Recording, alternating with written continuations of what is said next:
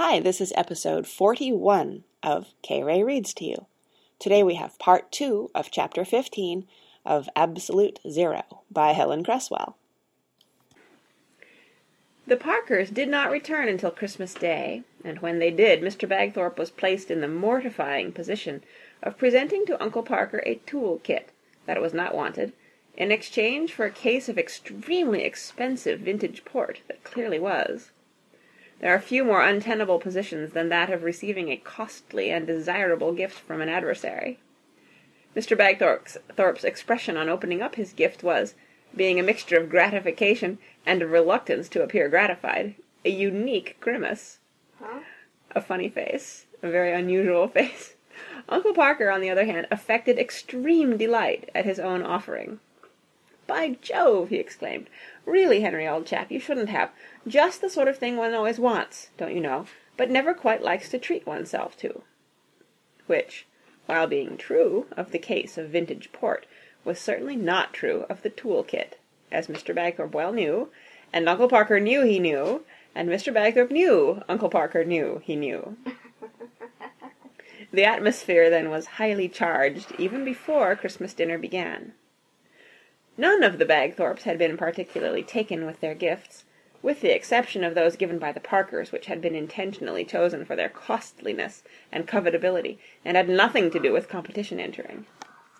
Every one of them had a giant suntan oil from William, who was no longer getting answers to his letters to Atlanta, even including Grandma and Grandpa, though the latter at least had the grace to look pleased by this offering.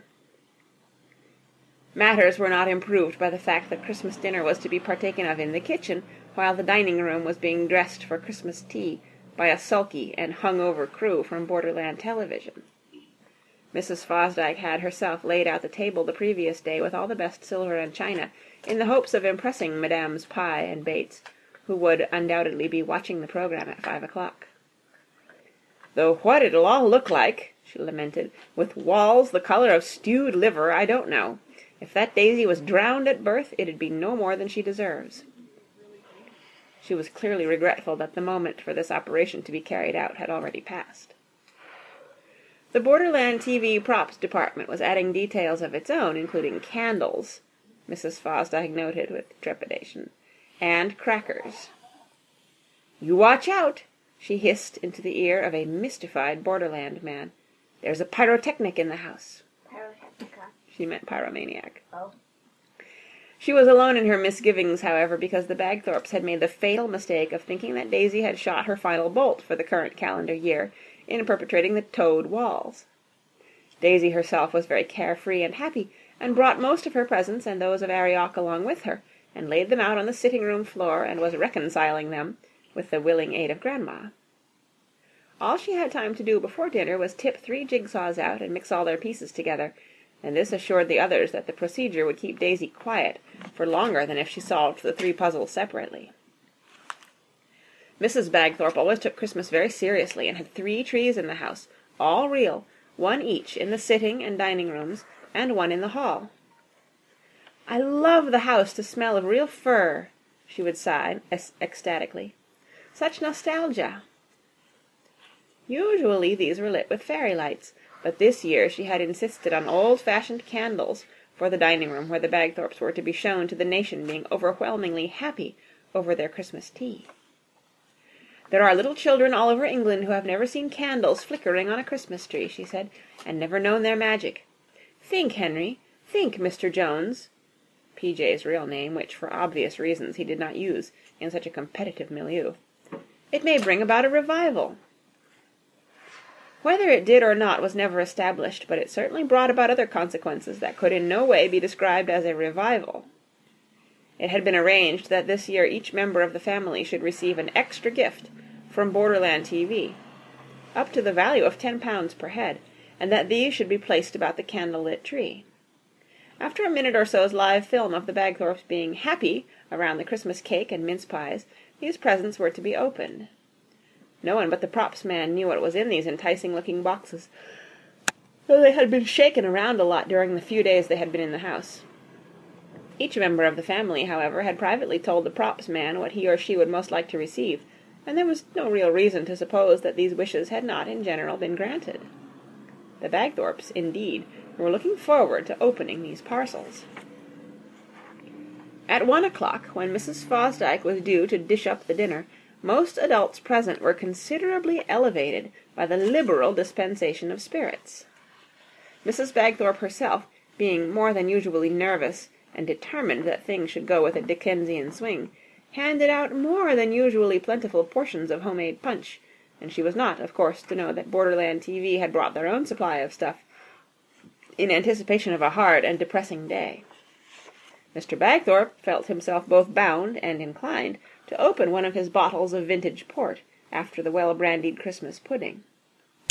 The result of all this was that the adults spent most of the afternoon sleeping, even Aunt Celia, who had evidently been affected by autosuggestion after drinking a bottle of her own elderflower champagne.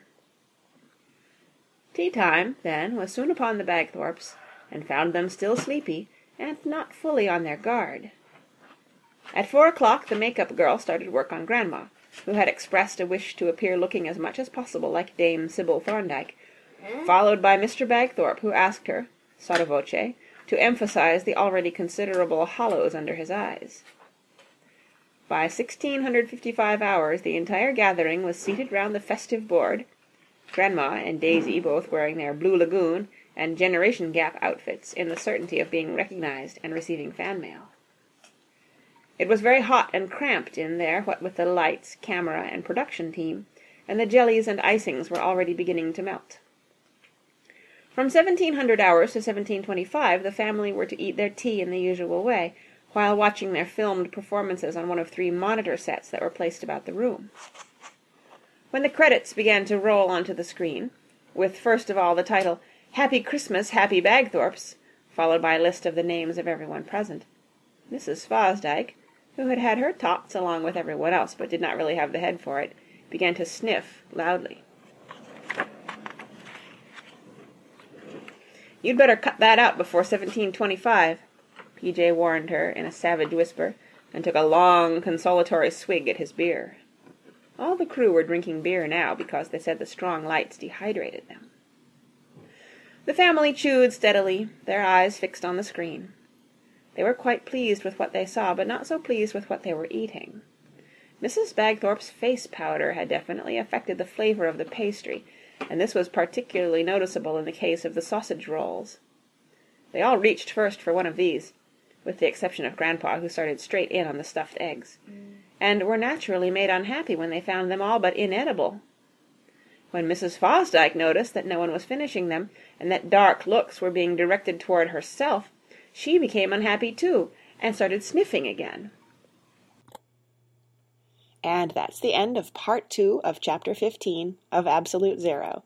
See you next time.